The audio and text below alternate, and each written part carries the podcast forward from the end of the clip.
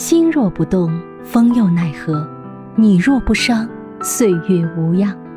这句话出自延参法师，他借鉴的是佛教禅宗经典《六祖坛经》里的一个故事。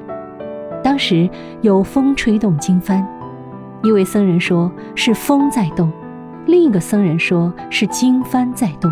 两人争论不休时，慧能大师上前说。你们争论不休的原因，不是风动幡动，而是你们作为修行人的心在躁动，心不清净啊。你若不伤，岁月无恙。这句话呢，更趋向内心。如果你的心不动，风又有什么办法呢？如果你不受伤，岁月也会安好。一切从心，心不动。则一切不动，心不乱，则一切不乱。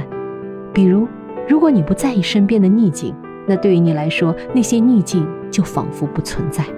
我们常常不是输给了别人，而是坏心情扰乱了我们的思维，从而输给了自己。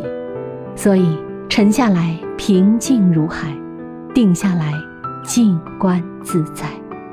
心若不动，风又奈何？你若不伤，岁月无恙。